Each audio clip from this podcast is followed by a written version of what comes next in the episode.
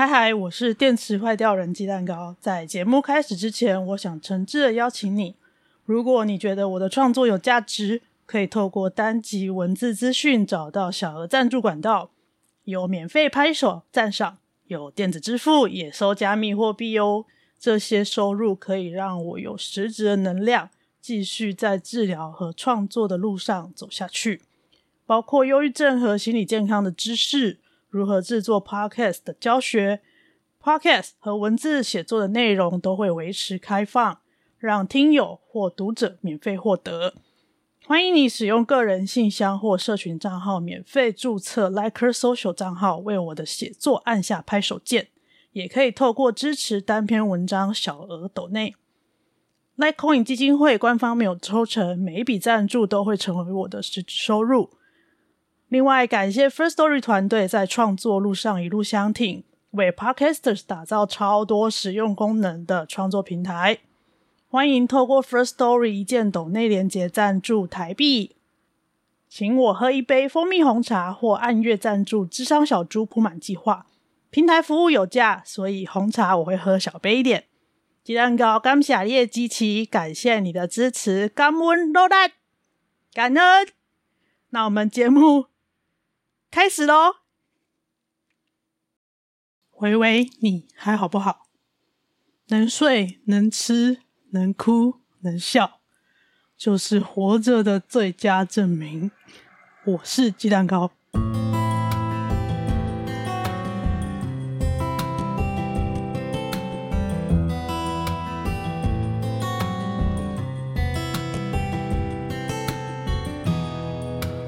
我是一位现役忧郁症患者，在这里小玉好不好？我会跟你聊聊一位忧郁症患者的日常，还有一些从患者角度出发给陪伴者们的小建议。不论是你身边有被小郁乱入的人，让你手足无措，或者生病的就是你本人，希望这些经验分享能够对你有些帮助。这一集。首先，我要非常谢谢草木谈心的木，他介绍我一个演讲的机会。本来我们以为是邀请了一个忧郁症患者跟一个心理师，这样我们可以用对谈的方式来向听众分享。就没想到呢，主办方是希望我们两个人个别讲一节。所以我必须要准备单口大概一个小时的内容。我真的卡关卡蛮久的。说到这个讲座呢，去年年底有受邀要去台北参与一场，主要是面对病友的一个小型的对谈讲座，后来因为一些不可抗力因素就取消了。有点可惜，不知道今年有没有再重新办的机会。不过也因为那一次取消，所以让这一次四月份这场演讲呢，它成为我第一次用 Podcaster 兼忧郁症患者的身份作为讲者出席的演讲。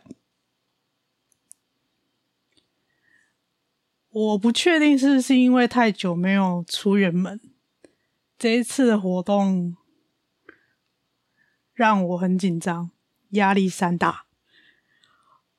这件事情我蛮意外的，因为一直以来我都是一个上台，别人会说台风很稳，然后看不出来很紧张，可以发挥的很好的那种人，就是。被人家说很适合当老师的那种人，我也很想要当老师，所以这次准备的过程不太顺利，卡关。我自己其实有一点意外，一直搞不定我要讲哪些内容。其实 Podcast 以前的集数就已经讲过一大堆啦，那我的笔记。草稿夹里面也堆着很多题目还没有讲。木在跟我提起邀请的时候，我们又稍微讨论了一下，他也提议了几个他觉得我很值得分享的方向，但是我不知道为什么，就是从演讲的场次时间确定下来之后，我一直觉得有哪里不对劲，就是。准备的过程，我脑袋里面就是会有一个声音一直说，我没有办法好好的讲好这场演讲，我撑不了一整节的演讲。我每天在脑脑子里面会稍微预演一下，可是预演没有多久，我就会直接断电睡着。醒来之后，我就想不起来我到底刚刚预演了什么，只好又在。打掉重练，大概最熟就只有开场白这样，自介的开场白。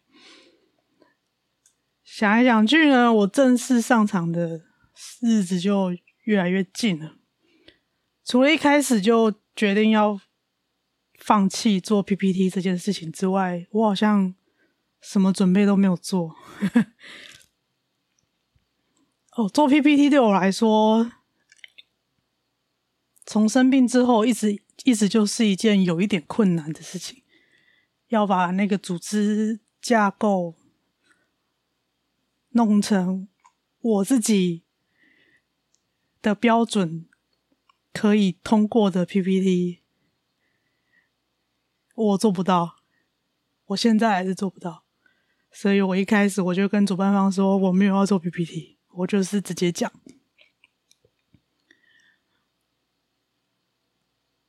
但是我连要讲的东西我都没有办法很有组织的有一个大纲，像在录音写稿时候有一个稿子可以出来。所以呢，我就想好啦，我是 Podcaster，就是要靠声音的。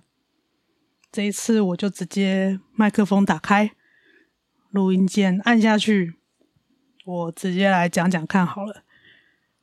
录音机上也有。时间可以帮我计时，所以这次内容呢，就会是我练习演讲的内容，给大家抢先听啦。没有办法到场的人都可以听得到这次演讲的内容，因为演讲的对象它是有限的嘛，放在 Podcast 上就想听的人都可以听了。五、四、三、二，Hello，大家好，我是鸡蛋糕，目前是一位 Podcaster，也是一个现役忧郁症患者。我常常自嘲说，我自己是一个电池坏掉人，就是电池充不饱，要充电充很久，但是。以为充饱了，用没多久又又没电了，常常断电。所以，我身边的朋友们如果看到我讲说我断电了，或者是我要去充电了，大家就会知道我在干嘛。就是我断电，我可能就是累了，睡着了，失去意识了。那我要去充电，就是我要去睡觉。我要去休息了。做 Podcast 大概有两年多的时间，目前有两个节目，其中一个节目就是我自己作为忧郁症患者的生活的日常，包括我的治疗，还有我在生活上因为这个病给我的一些想法、反思。还有说书，因为我很想要知道我自己在身，在我自己身上到底发生什么事，所以在说书的过程当中，也会带有一些心理健康或是精神医学比较科普的内容，把一些我所知道的知识用白话文讲出来。在做 podcast 的期间，我一边做一边摸索，就把自己的笔记写成制作 podcast 的教学文。写着写着呢，我就不小心变成了台湾最大的 podcast 制作教学网站的主编之一。那网站就叫做台湾 Podcaster 庞大资讯人包。其实你在 Google 搜寻台湾 Podcast 懒人包，第一个应该就是我跟杰西大叔一起做的网站。杰西大叔是另外一个 Podcaster。在生病之前，我是一个博士生，同时也是一个网球教练。我当时主要的研究领域是运动科学跟附件工程的研究人员，所以在学术上我受的训练是工程师的训练，但同时在场上。我也是一个教练，在这两个角色之间摇摆。但生病之后呢，原来的生活节奏就全部停摆了。很多人问我说：“那你现在在做什么？”前几年我每次给的答案都不一样，我现在答案固定下来了。我现在是正职病人，休养中的病人，兼职是还在啃老的网络创作者。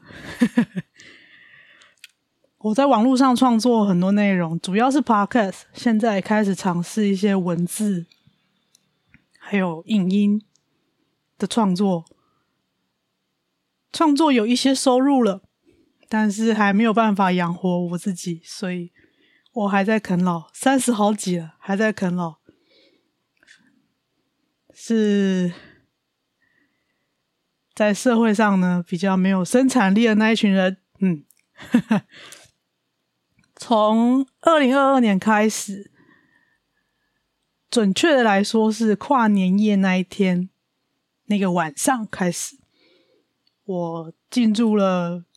区块链的网络开发社群，现在呢有一群战友跟我一起做推广区块链还有加密货币的工作，推广的工作，科普也是科普。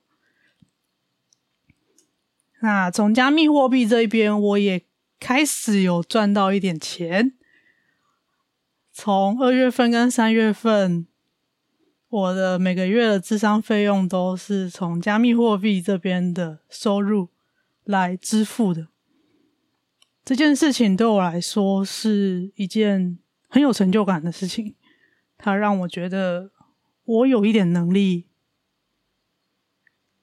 可以去支持我生活所必须要的一部分。虽然大部分还是啃老喽，但是。这个部分，尤其是我拿来付智商的费用，这一点对我来说非常重要。忧郁症的话，在临床上其实有分轻郁症跟重郁症。那在我身上是两种都曾经有过。我个人目前是在重郁症。一开始诊断确认的时候是轻郁症，但是我看关于轻郁症跟重郁症的一些说明，其实在我身上它是交叉出现的。那这个在跟很多病友交流的过程当中，也发现有些人状况就是跟我一样，会是轻郁症跟重郁症的症状交替着出现。那也有一些人是，他就是一直都是维持轻郁症的症状。那关于这个临床的症状是什么，就不再多提。总之呢，我因为忧郁症，所以当时在博班的学业我就没有办法继续了，因为忧郁症它是一个大脑的疾病，所以它会影响到一些大脑的功能。当时让我决定离开博班的学业，最后一根稻草是，我发现我再也没有办法读懂论文了，因为我必须要读非常多的 paper，整理很多很多的资料，但是。那一天，那个下午，我发现我再也读不懂 paper，那个字在我眼前，它会变形，它会飘来飘去。一直到现在，其实我都还没有办法用眼睛阅读太大量的文字，所以我会非常仰赖电子阅读器，还有那种放大文字的辅具，只要字不太挤。现在我还看得懂，然后打字打成一排一排，你不要整段啪都是很挤的小小的字。原则上现在可以看得懂，在但是在当时是没有办法。我连自己写的字，手写出来的字都不太认得。现在也还是，现在自己手写下来，就是我不太认得那个字是什么。但是都是靠直觉在写字，就是肌肉记忆把那个字写下来。在二零二一年的六月一号，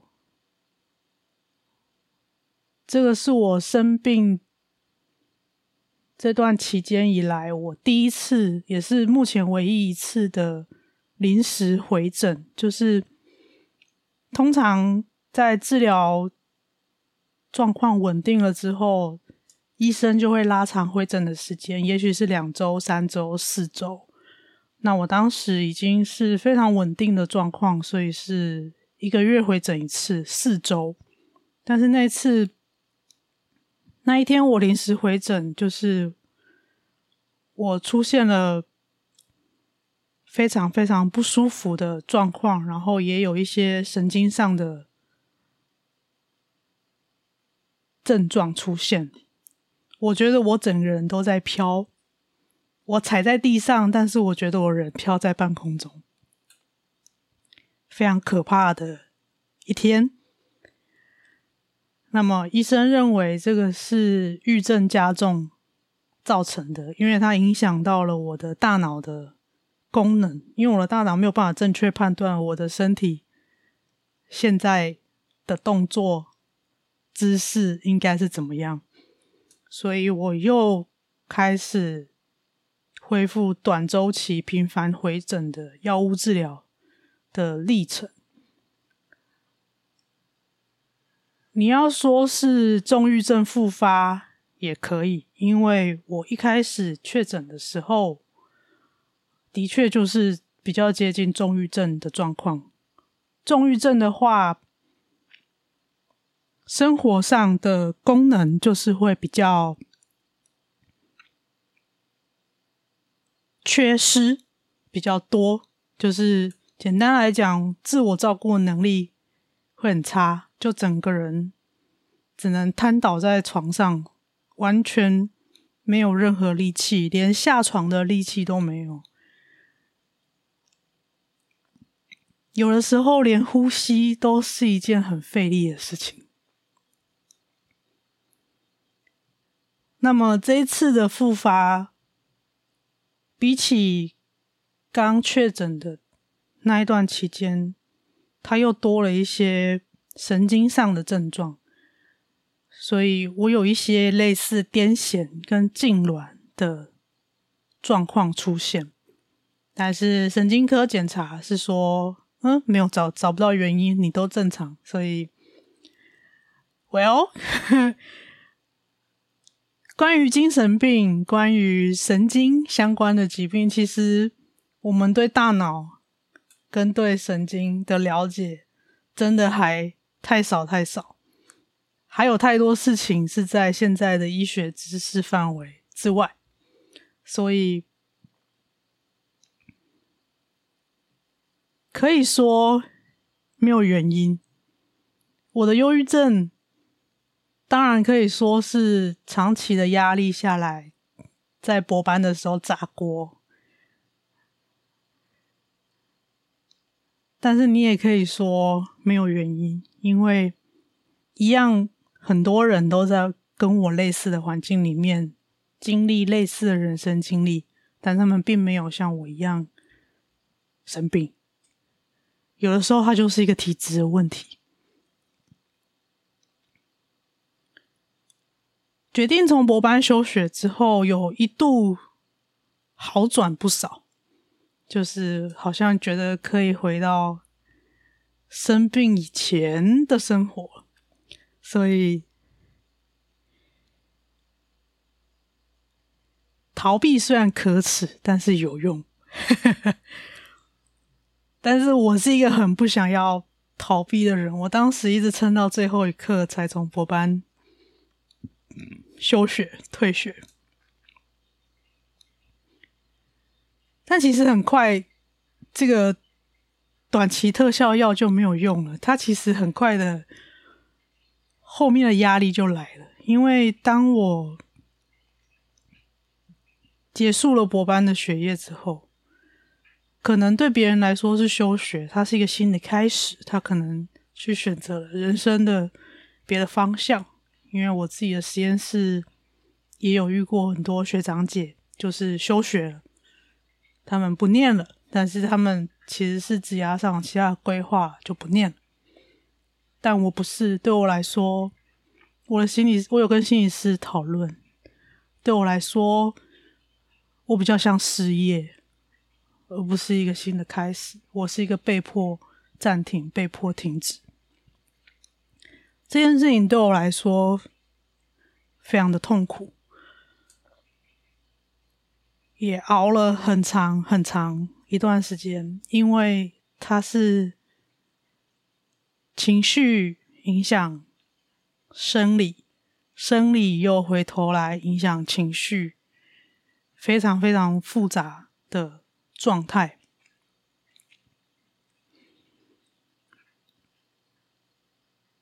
现在回想，好像都感觉是很久很久以前的事情了。经过这一段时间，尤其是在去年六月这个严重的复发之后。我觉得我学到很重要的一课，就是要让忧郁症这件事情可以被讨论。生病这件事情，在我身上发生什么事，我必须要诚实的摊开来讨论。不管是跟医生讨论、跟心理师讨论、跟可能共事的伙伴讨论，讨论是必须的。它非常的花时间，而且对我来说，很多时候并不舒服，因为我必须要从头再讲一遍，我会多么的不舒服。讲到让对方稍微可以懂，通常没有经过这样子的生病的过程的人是很难懂那个痛苦来自哪里。这个我的很多听众给我的回馈都是这个样子，讲破嘴了，就是很难让别人懂那个痛苦来自哪里。即使是医师，即使是心理师，对当事人来说，这些专业专业人员也都只也都是他们受过专业训练，他们试着去理解你的感受，但是终究他们不是当事人，所以难免。心理上其实是会有一段距离的，这件事情是我最近在试着克服，还有试着跟我的医师和心理师讨论的东西。但是可以摊出来讨论这件事情，我觉得就已经对于我身边的人帮助很多了。在我复发的那个时候，我呢就趁着精神稍微清醒的几分钟，我就传了一段讯息给当时呃比较密切来往的朋友，还有一些。工作伙伴，因为 Podcast 本身就是当时也有接到一些合作案，所以我就有把这些讯息，就是把它撒出去就对了，撒撒给认识的人，平常会互动的社群的朋友，比较比较互动比较密切的人，还有工作上会往来、业务上会往来的窗口。我是这样写的，我说我的小玉上周开始疯狂开趴，也有出现一些郁症加重的状况。目前比较明显影响沟通的，会是短暂性的失忆，以及嘴巴没有办法讲话。我没有办法控制我嘴巴的肌肉，顺利的咬字讲话，但是打字没有问题。在我的症状减缓之前，如果我跟你说了这个之后再讲，或者是我再跟你说这个东西，我再给你，请你要跟我确认我要跟你讲的主要重点是什么？因为这个之后再讲，它后面应该要有一个下文，但是我如果跟你讲了，我会不记得。还有，请你要设定一个时限，设定一个 deadline，一个时间来提醒我完成答应答应你要做到的事情。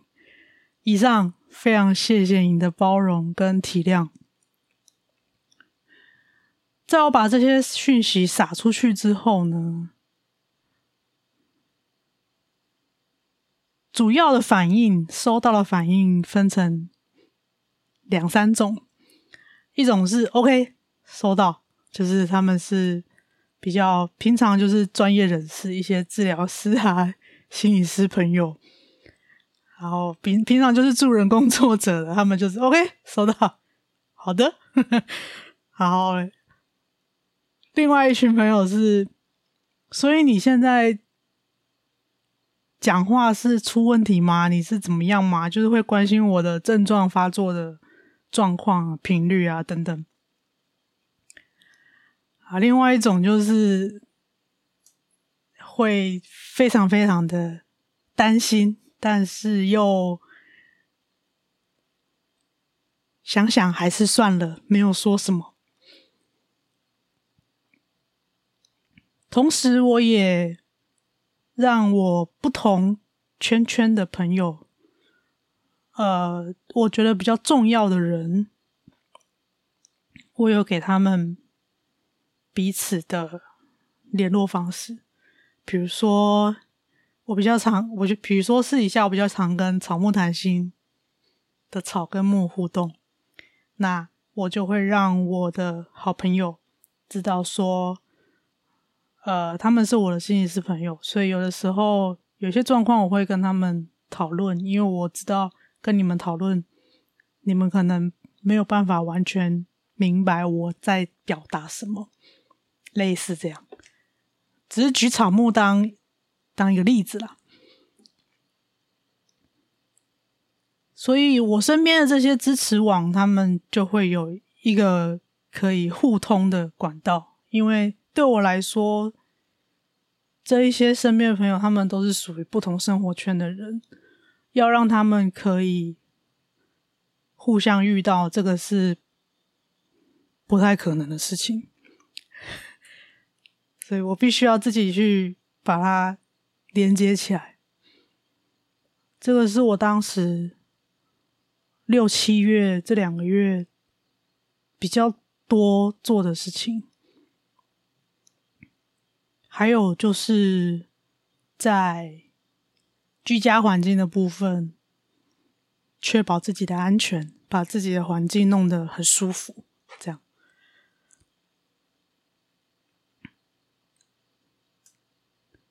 慢慢的，Podcast 比较稳定之后，有接到一些工作，但是在接这些工作的过程，我会非常坦诚的跟对方说明我的状况，就是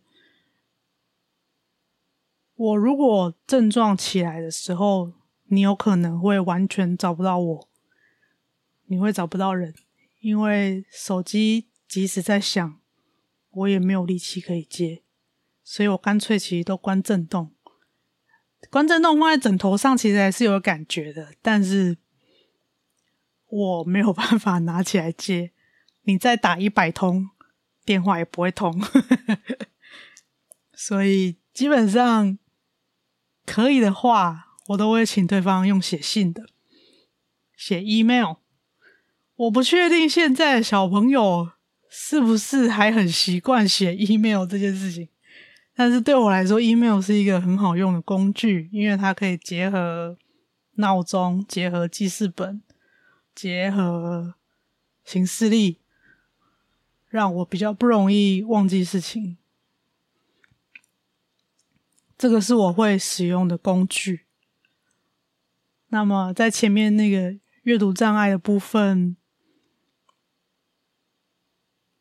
它时好时坏，那医生也没有一个太明确的解法，所以我后来自己摸索到了一些辅具，就是我如果想要看书的话，我就全部转成电子书。就是我现在其实要阅读纸本书的话，是蛮困难的。因为纸本书的字还有段落排版，对我来现对于现在的我来说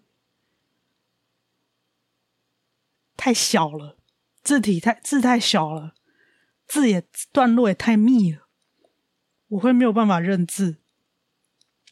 但如果是电子书或是网页，我就可以把它字放得很大，然后一行一行把它排版变成一行一行，这样我就可以看得懂。或者是用一些朗读的工具，有一些网页有朗读的工具，它可以讲四十几种语言，都比我还厉害。我只会讲讲讲华语、台语，还有很破烂的日语，好一点点英文。那个机器都比人还厉害，所以用一些机器朗读的工具哦，Siri 先生，我非常喜欢用 Siri 先生听电子书。使用这些工具可以让我在吸收知识这件事情上面，很大程度的解决了我的需求。这些输入的内容，很大程度上也是我在创作上的养分。我现在比较能够。说得出口，说我是一个网络内容创作者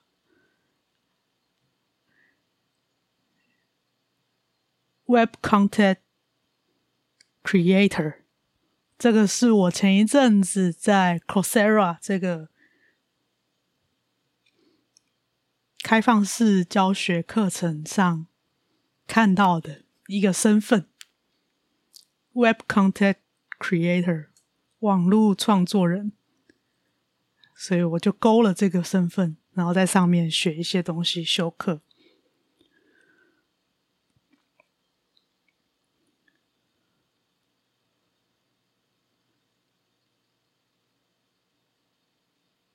所以很多人问我说：“你到底怎么做到去写这么多东西，创作这么多东西？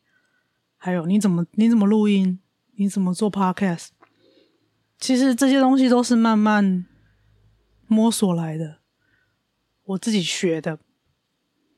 现在生活在这个网络时代，其实有很多工具可以使用，加上我的个性，我比较不喜欢麻烦别人，所以我会找很多工具来使用。那这些工具我也会推荐给大家，在很多很大的程度上善用这些科技上的辅具，其实可以让你的生活变得更方便一些。最后，我想要分享，在也是这个年度开始，我开始到一间高中去兼课，教高中生写程式。那因为高中生他们是完全没有碰过什么东西叫做写程式，所以我是从最基本、最基本的。电脑啊，手机啊，是怎么运作的？跟他们聊，其实我比较像是去聊天的，我并没有把重点放在一定要他们把一个城市写出来，或者是他们要写一个多厉害的城市。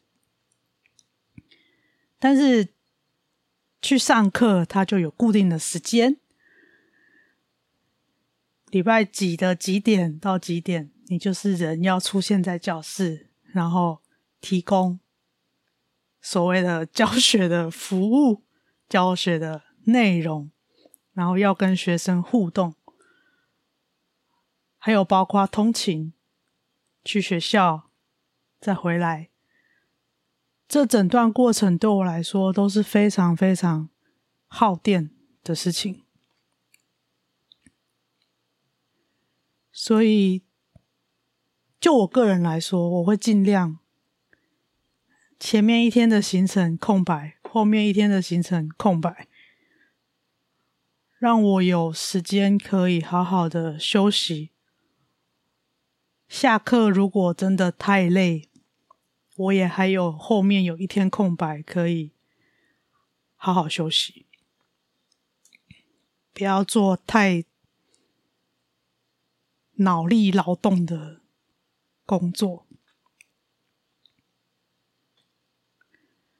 在这个地方，我跟学校的教学组长，我觉得，我觉得我们的沟通做到了一件很重要的事情，就是承诺跟执行。承诺的部分是。我既然答应接了这个课，我就要做到这门课的基本要求。作为一个老师，基本的要求。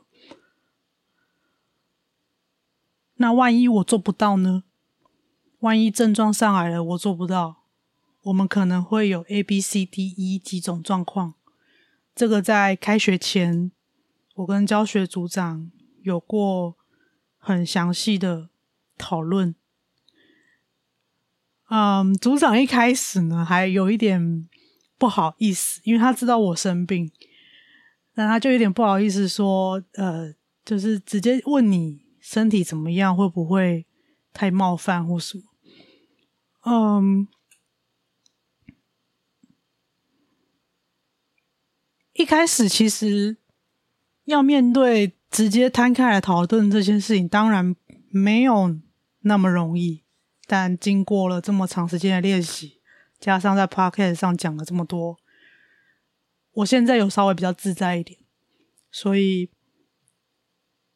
再加上是谈工作嘛，就比较公事公办，把自己调到那个公事公办的频道那个模式的时候，我发现我就比较可以。好好的跟组长讨论。好，我如果迟到了，这个时候我要麻烦组长帮我做什么事情？比如说，可能要帮忙先点名。万一我真的没有办法出现了，可能要给学生做什么事情？等等等等等等，就是做了很多沙盘推演。反正重点就是这门课的学生要能够。在这一门课的期间，能够平安的去完成这一门课。所以，一方面是我要给组长承诺，另外一方面是，在执行面，我们给双方有一定的弹性，然后保持联络跟沟通。这个沟通来自我们一直在滚动式的修正。一开始是组长还会担心，所以他就会提早到教室，然后看我的状况怎么样。后面几周呢，他就可以不用来了，然后我就用讯息跟他说：“诶，我到教室喽。”或是说：“诶，我出门喽，等一下会到教室。”或是有一次，你比较临时的状况是，我人在路上了，我骑车，我人在路上了，但是症状突然有点上来了。我就在路边跟他说：“我症状有点上来了，可能等一下人会不太舒服，可能会迟到，那再麻烦老师，就是跟学生讲一下等等。”不过那一次是还好，症状又退了，所以我顺利的完成那一次的课。症状本身是多变的，所以会需要身边的人有多一点的弹性去因应。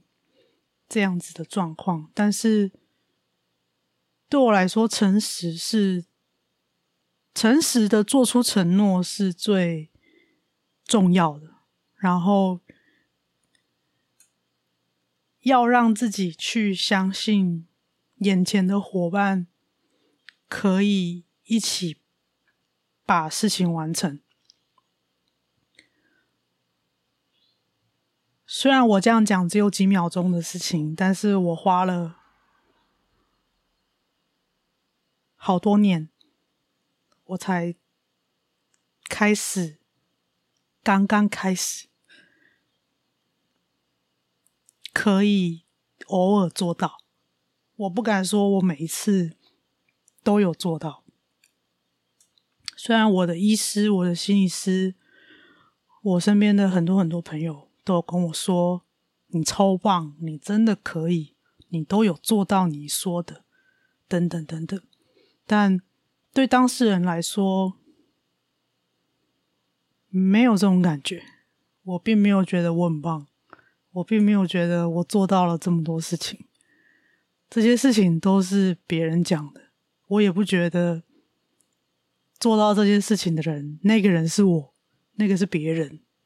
对我来说是这样，但即使如此，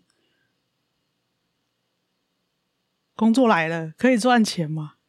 可以赚钱的事情谁不爱呢？在能力可及的范围内，做好沙盘推演，然后相信合作伙伴，一起把工作完成。我觉得对我来说就已经是。现阶段的我可以完成工作，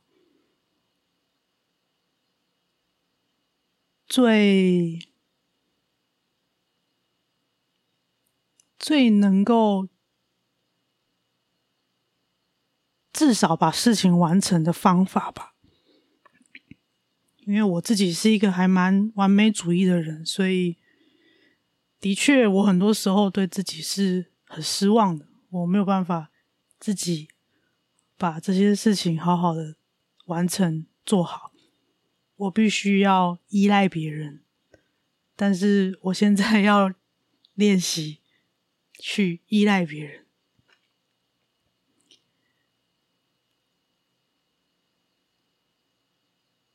在讨论的过程当中，去对照。别人的观察，别人的回馈，还有我自己心里的声音，这件事情在工作的过程当中是很重要的。虽然我没有待过所谓很典型的办公室职场，我一直都是一个比较自由业的状态，比较接近职场的时间，可能就是。博班的那一段期间，因为实验室的规模比较大，比较有制度，但是那也不完全算是一个职场，一个办公室职场、社会职场。所以，以比较自由业的身份在跟别人共事的时候，其实就是事情有做到，在时限内完成就可以。那完成的程度要到哪里，都是自己要拿捏的。所以我必须要接受我没有办法做到我想要做的一百分。但是在讨论的过程当中，去听别人的观察是什么？像比如像我刚刚举例的，你真的很棒啊，你都有做到啊，你就是有做到这些事情啊，等等，或者是你不觉得你这样子想是有一点极端吗？你一定要做到这个程度吗？这个时候就会跟我自己的评估有落差。我觉得我可以，但旁边的人觉得太勉强。这个时候就会是一个可以沙盘推演、可以滚动式修正跟讨论的东西。所以在承诺跟执行面，我觉得这个是我一直还在学习跟别人共事的时候要做的事情。那么，身为一个忧郁症患者呢，其实我没有办法代表所有的人。这一次分享的大概就是我从生病以来这段期间，我很快的总结我跟我身边的人互动的经验。我没有办法代表所有的患者，但是我想最后最重要的事情是，虽然每一个患者都有一点不一样，但是同样的都会有一个心声，是希望身边的人可以了解。这些过程是不舒服的，虽然那个不舒服可能没有办法让你体会。如果你觉得没有办法体会，那至少不要批评。不批评的做法其实非常简单。其实人都会心情有好有坏，月有阴晴圆缺。人本来心情就会有高潮跟低潮的时候，虽然说我身上有被贴了一张处方签，我们好像就变得有一点不一样，但其实我们我们也没有那么不一样啊，我们真的开始做事了，大家也是凭实力在。争输赢嘛，有的时候真的就是争输赢，争一口气。这个就是要凭实力拿出来做这件事情，我们并没有那么多的不一样。所以最后的结论，想要给大家的是：